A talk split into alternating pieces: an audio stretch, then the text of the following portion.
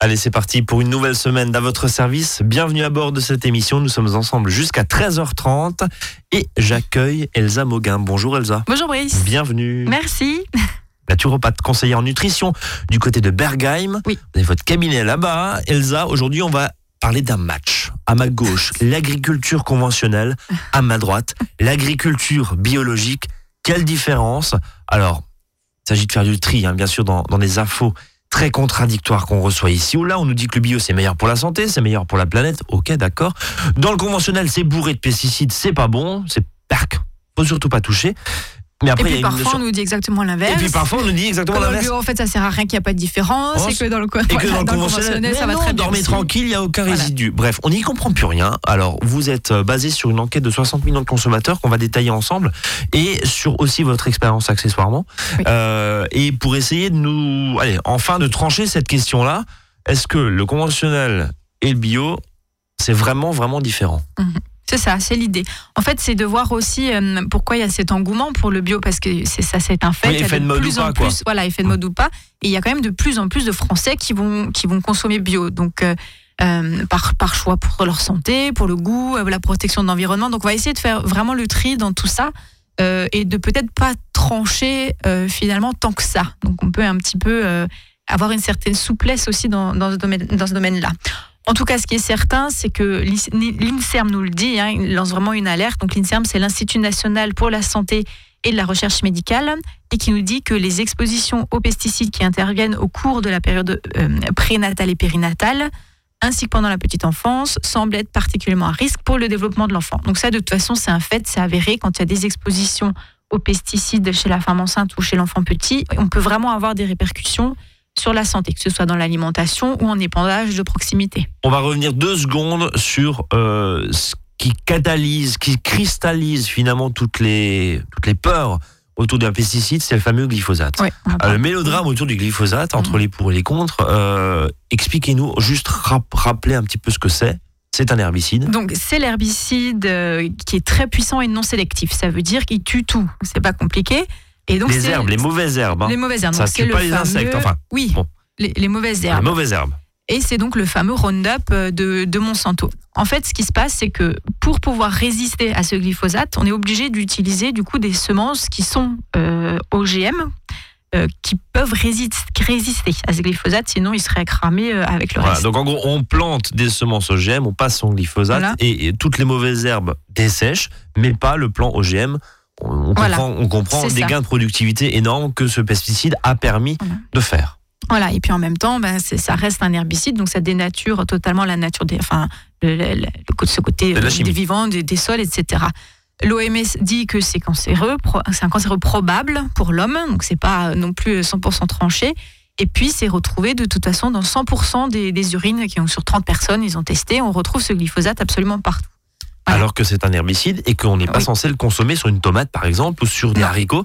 Euh, c'est pas un produit qui est pulvérisé sur les sur les légumes ou sur les fruits. Hein, qu'on- qu'on- voilà. C'est ça, mais ça se retrouve, ça Mais se ça se retrouve, quand même. Voilà. Euh, cette enquête, elle dit quoi de 60 millions de consommateurs et, et votre expérience à vous? Alors, euh, l'enquête, elle dit que donc ils ont pris un, un grand panel de, de fruits et de légumes, donc il y en a 134. Euh, sous différentes formes, hein. donc c'est en bio, en conventionnel, en surgelé, en conserve, en fraîche et des maraîchers. Donc euh, voilà, vous pouvez retrouver tout le détail hein, sur, euh, sur, leur sur le site Et donc, ils ont, ils ont recherché 600 euh, pesticides. Donc, il y a 600 types aussi de, de pesticides qui ont été retrouvés. Donc, on- ils ont retrouvé des pesticides, des engrais, des perturbateurs endocriniens. Ce sont des doses minimes qui ont été retrouvées de manière globale, euh, mais répétées. Et le problème, c'est ce côté répété. Donc, ça, on en parle, hein, c'est l'effet cocktail. De, l'effet cocktail, on, on nous dit de toute façon tout le temps que c'est euh, euh, oui, mais il y en a très peu, ça dépasse pas les seuils, etc. Mais finalement, si vous allez consommer euh, les 5 fruits et légumes par jour, voire plus pour beaucoup, et que c'est en conventionnel, ben tout ça, ça s'additionne. Donc sur la tomate tout seul, ça dépassera peut-être pas, mais sur l'ensemble, ben, on arrivera peut-être à des, à des seuils plus élevés. Et surtout, c'est le, le problème de la combinaison de ces différents. Parce qu'on ne sait pas comment ces molécules chimiques interagissent au C'est sein de notre organisme et c'est l'effet cocktail. C'est ça. C'est ce que Ouais. vous disiez il y C'est a, comme il y a quand 30 on dit secondes. euh, jamais plus de trois médicaments parce qu'on ne sait pas comment ça Comment va ça interagir interagit. les uns avec les autres. Donc c'est exactement la même chose. Et aujourd'hui, les scientifiques, qu'on soit bien clair, ils, ils savent pas cet effet cocktail. On n'a pas de, on n'a pas de. Non, et puis il y en a tellement que de toute façon, euh, il faudrait croiser tout et voir ce que ça Oui, fait. c'est Donc, impossible à c'est savoir. On Voilà, c'est ça. Et donc ça, ce sont vraiment des, euh, c'est- basé sur des, euh, des, des- des vraies recherches, des vraies analyses, hein, notamment par l'INRA, qui est l'Institut de recherche agronomique, beaucoup de R.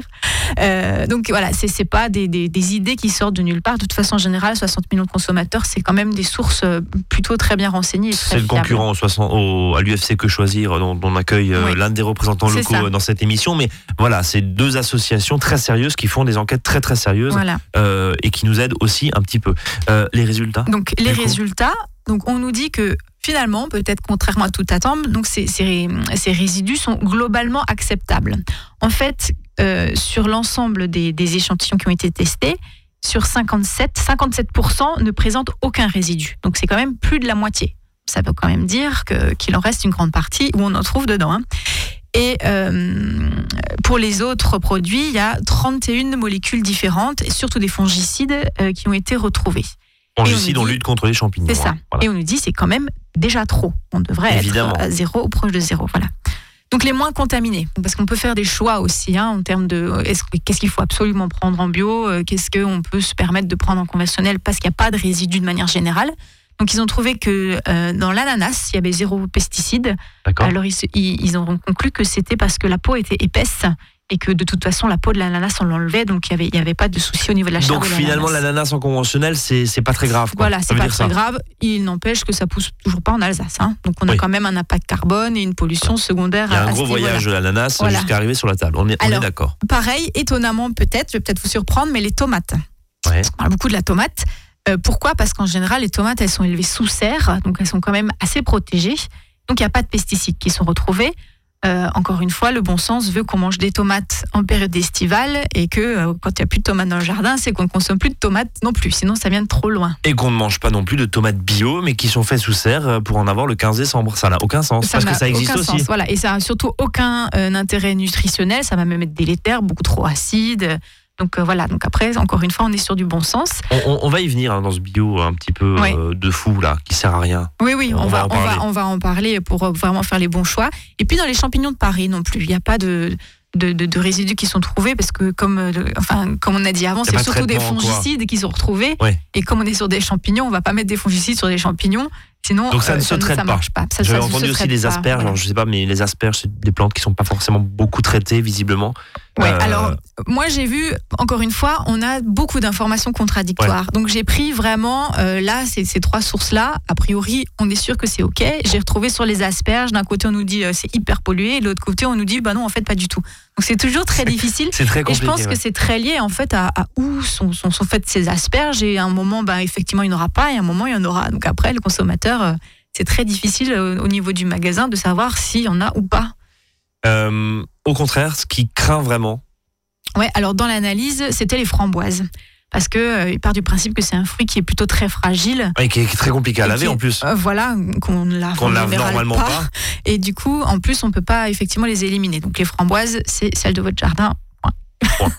euh, qui peuvent d'ailleurs être contaminés évidemment aussi, parce que hein, par dans le la pollution jardin, environnementale, etc. on, on- on est d'accord. Donc la conclusion de tout ça, c'est quand même que euh, il vaut mieux manger des fruits et des légumes, que ce soit en bio ou en conventionnel, parce que les bénéfices pour la santé en termes d'apport de nutriments, etc., sont de toute façon supérieurs aux risques Mais, encourus. mais, mais, Mais on a, on a parce qu'il y a, il y a ces fameux 5 fruits et légumes, ce slogan 5 fruits et légumes par jour, Oui. qui est des fois détourné en disant bah oui, mais 5 fruits et légumes par jour, notamment par des dessinateurs, euh, qui pointent un petit peu euh, Oui. le paradoxe. Euh, 5 fruits et légumes par jour, mais si vous les prenez euh, bourrés de pesticides, c'est pas très très bon. c'est ça. Donc Alors je dis pas que manger des frites et du riz et des pâtes, c'est forcément meilleur à côté, mais on est d'accord. Donc c'est vraiment encore une fois c'est le bon sens quoi. Il, il faut quand même avoir une certaine vigilance, limiter l'exposition aux pesticides et les fruits et légumes quels qu'ils soient, euh, c'est sûr c'est la meilleure euh, la meilleure chose pour prévenir tout ce qui est maladie de civilisation cardiovasculaire, de diabète, tout ce qui est diabète, cancer. Euh, mais si on, les prend sans pesticides, c'est-à-dire quand même en bio, hein, dans, les analyses 50 000 consommateurs, le, bio, euh, il y avait peut-être un résidu par-ci par-là, mais de manière globale, c'est totalement fiable. On marque une première pause dans cette émission consacrée au match entre l'agriculture normale, conventionnelle, hein, on, l'appelle comme ça, et l'agriculture biologique, qui elle aussi a ses dérives. On va en venir, on va en venir, on va en parler pardon dans un instant. Reste avec nous. À votre service, le magazine pratique qui vous facilite le quotidien. 13h, 13h30 sur Azure FM.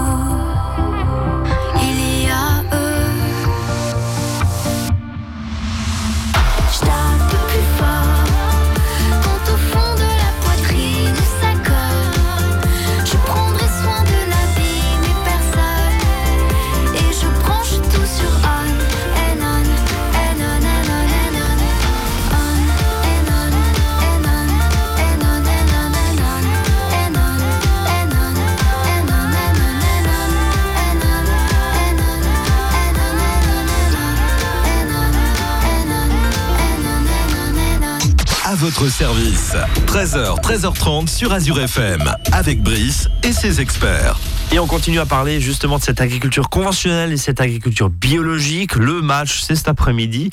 Euh, en gros, si on se résume ce qu'on s'est dit depuis 13 h c'est pas si pire, c'est ça? C'est pas si pire. Le conventionnel, il n'y a pas forcément énormément de résidus mais il y en a quand même un peu. Voilà. Et on sait pas et on connaît pas l'effet cocktail, c'est ça? ça. s'additionne et on connaît pas les, interactions euh, des, les uns avec les autres. Alors il y a un truc quand même là-dedans, ça c'est pour la partie santé. Mhm. Euh, le bio, c'est censé faire du bien à la planète. Oui. On est d'accord. C'est d'ailleurs euh, sûrement l'argument majeur. C'est d'ailleurs l'argument majeur. Oui, parce que la question nutrition, d'ailleurs, on va y venir dans un instant. Est-ce que dans une pomme bio, il y a plus de vitamines que dans une pomme conventionnelle Là aussi, ça se corse. C'est compliqué. Aussi, euh, le bio, alors vous, vous êtes pro bio, hein, ça, on est d'accord. euh, vous êtes Madame Fontaine à crudité. Qu'est-ce qu'on fait? Donc, euh, dans le bio, pour voir un petit peu les différences par rapport à l'agriculture conventionnelle, donc il n'y a pas de pesticides synthétiques ce sont seulement des traitements naturels, donc qui vont a priori euh, pas avoir d'impact négatif au niveau du sol, etc. Je peux juste me permettre de me faire l'avocat du diable. Ok, ce sont des pesticides dits naturels, mais dans certaines molécules, euh, elles, sont, elles ont été d'ailleurs interdites il y a quelques années. La roténone, notamment, qui est une, une liane euh, exotique, elle est ok, c'est- naturel, mais c'est très toxique et c'était très toxique pour les abeilles, par exemple, et c'est pour ça que ça a été interdit. Donc c'est pas parce que oui. c'est naturel que c'est 100% inoffensif aussi, parce que si vous mettez ça sur des abeilles, euh, un pesticide naturel euh, autorisé en bio, bah ça fait pas forcément du bien. Ouais, l'idée c'est que de manière globale, on a quand même un impact qui est moindre moindre. en bio par rapport à l'agriculture conventionnelle et surtout on ne retrouve pas après ces pesticides synthétiques au niveau, euh, au niveau de l'aliment. Donc on a euh, donc beaucoup moins de contamination des sols, des nappes phréatiques. Notamment par l'usage massif d'engrais hein, chimiques, faut le dire. Oui, Voilà. oui, oui, c'est ça. On- donc la préservation marine, hein, parce qu'on sait que tous les poissons, euh, il y a des, des- des développements d'algues hyper euh, nocives, qui sont liés aussi à ces traitements-là. Euh, quand euh, une, une famille qui a l'habitude de manger en conventionnel passe du jour au lendemain à du totalement bio et qu'on analyse les urines avant et après, eh ben on a vraiment la disparition, ou en tout cas une baisse vraiment significative de tous ces résidus de, de pesticides. Donc c'est un peu comme la cigarette finalement. Euh, si on bascule son mode d'alimentation, Ah oui, oui, ça descend, Le ça corps, il élimine. élimine. Après, il y a des composés qui, ne sont, qui sont stockés et qui sont beaucoup plus difficiles à, à éliminer, voire pas éliminables. Et c'est ça qu'on appelle euh, probablement cancérigène. Parce que ça vient Ça créer des poches toxiques Ouais. et après, ça, ça, ça fait des dégénérations cellulaires. Alors, d'un point de vue euh, nutritionnel, on va y revenir aussi, mais il y a en général plus d'oméga 3 et d'antioxydants aussi dans le bio. Euh, le goût est meilleur, hein, ça c'est indéniable entre une carotte bio et une carotte pas bio. Euh, il y a une meilleure tenue dans le temps aussi, hein, donc euh, vous pouvez essayer une salade de supermarché et une salade de, de bio ou Mais de comment on l'explique ça? Attendez juste deux secondes. Comment, comment vous l'expliquez finalement ce goût? Comment vous l'expliquez Cette salade, elle tient mieux? C'est parce que quoi? C'est des, c'est des aliments, enfin c'est des légumes en plastique dans le conventionnel? Enfin, ça- c'est l'idée que vous le donnez là, comme ça. Bah, moi, je sais pas, c'est probablement lié euh, effectivement aux- aux produits qui sont mis dessus. Et puis surtout, la, la salade, quand vous allez l'acheter en, en- en grande surface, il est probable qu'elle ait été regonflée, entre guillemets. Et D'accord. donc, euh, du coup, quand elle se retrouve dans votre frigo, ben, elle, elle dessèche et elle flétrit beaucoup plus vite. Ce qui n'arrive pas, euh, on va pas en bio, euh, on plonge pas les salades dans, dans des bains qui vont les, les laisser de bonne qualité. Enfin, ça, de toute façon, c'est c'est indéniable. quoi. hein, C'est un peu plus vivant, c'est ça? C'est ça l'idée, c'est un peu Alors, plus vivant. c'est plus vivant. Ça, bien, j'allais y venir de toute façon. Alors, c'est plus vivant surtout si c'est local. hein. Euh, c'est, on, va, on va parler de ça tout à l'heure. Le, le low cost en bio qui vient de loin, ça n'a aucun intérêt et ce sont des aliments morts euh, parce que ben, voilà, le, le temps que ça arrive, il peut s'écouler des semaines et c'est exactement la même chose. Euh, donc, par contre, c'est vrai qu'au niveau de la dégradation des vitamines et des minéraux, enfin des vitamines surtout, euh, c'est similaire en bio et en conventionnel. hein. donc, euh, ça, ça, change rien. Et puis surtout, quand, euh, quand on choisit ce type d'agriculture-là, eh ben, on est dans une optique aussi d'encourager les petits producteurs locaux, d'encourager le mode de travail aussi, parce que ça va être des travailleurs qui ne vont pas être exposés à des doses massives de produits chimiques quand ils vont traiter.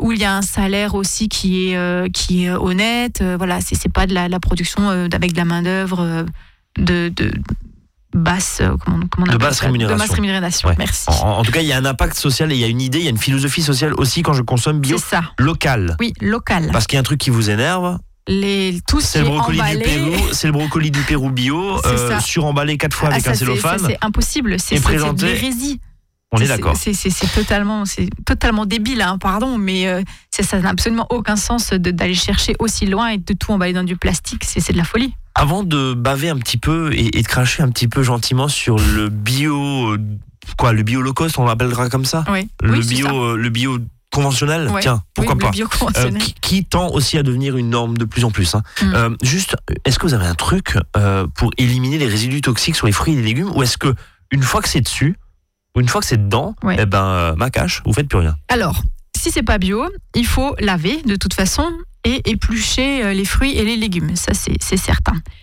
Euh, pour pouvoir enlever une partie de ces résidus, il faudrait les rincer pendant deux minutes. Oui, mais on nous dit, attendez, en plus on nous dit que toutes les vitamines sont dans la peau. Oui, ah oui, non, mais on, c'est bien la problématique du conventionnel, c'est que la peau, il faut l'enlever parce qu'elle est, elle est, c'est là-dessus que ça se dépose. Voilà.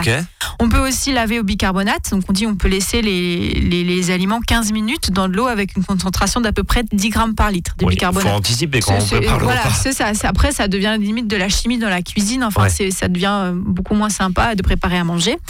Et bien sûr, tout ce qui va être à l'intérieur du fruit, ça, c'est pas éliminable, hein, parce qu'on retrouve pas seulement des, des, résidus sur la peau, mais aussi à l'intérieur du fruit. Le, fruit l'a grossi et, il a. Un produit systémique, par exemple, qui rentre dans la sève de la plante pour la traiter, on peut comprendre qu'il y ait des résidus forcément dans les fruits que nous allons consommer. Oui.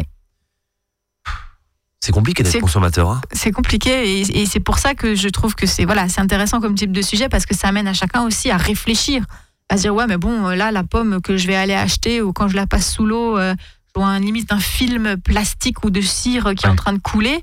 On va se dire ok ça on le mange quoi. je veux dire, maintenant il y a plein de vidéos de choses qui sont faites pareil sur des petits gâteaux euh, qui sont passés rincés sous l'eau à la passoire. Et où vous retrouvez avec une espèce, une espèce de chewing gum euh, au final de plastique on se dit ok ça on, le mange. La base du bio c'était quoi? C'était comment c'est venu? On, on revient pardon deux secondes en arrière. Euh, c'était euh, l'idée première, c'était la santé ou l'environnement? Déjà, la base du bio, c'est qu'à la base, tout était bio, puisque il y a quelques dizaines d'années, euh, rien n'était traité. Donc, l'agriculture biologique n'existait pas. On n'était pas dans nos sociétés de consommation telles qu'on les connaît aujourd'hui. Complètement. Après, cette idée originelle du bio, c'est, il suffit pas de manger bio.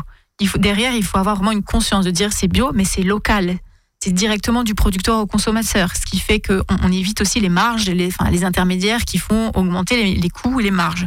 Euh, quand vous allez chez un petit maraîcher qui est soit en agriculture biologique ou au moins raisonnée, euh, euh, vous pouvez avoir des, des, fruits et des légumes qui sont bio ou quasi bio, en tout cas sans, sans résidus de pesticides, et qui sont moins chers que l'équivalent en grande surface en hyper traité. Voilà. On vous laisse là-dessus? C'est vraiment la bonne chose à faire. On vous laisse là-dessus. On marque une première, une, première deuxième. une deuxième pause, pardon, je les compte plus. Et puis une pause toute bio, toute musicale en tout cas. À tout de suite.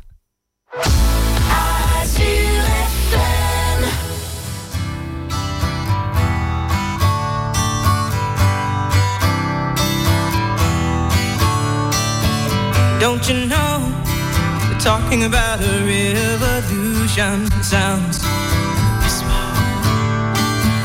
Don't you know? Talking about a revolution? Sounds standing in the welfare lines, crying at the doorsteps of those armies of salvation, wasting time in the unemployment lines, sitting around waiting for a promotion. Don't you know? Talking about a revolution sounds. Poor people gonna rise up, get their. Poor gonna rise up and take what's theirs. Don't you know you better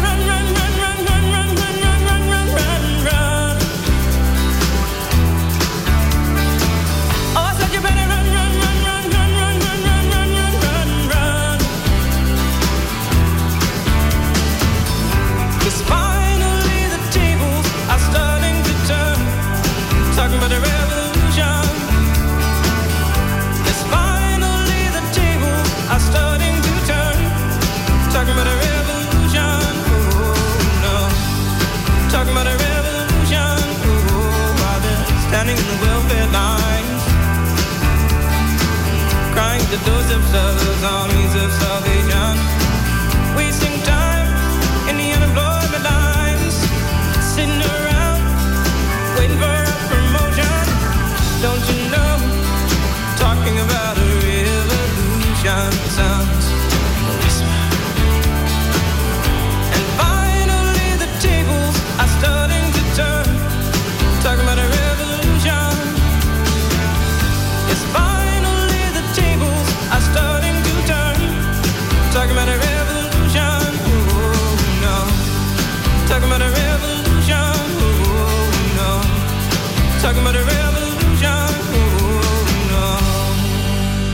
Votre service.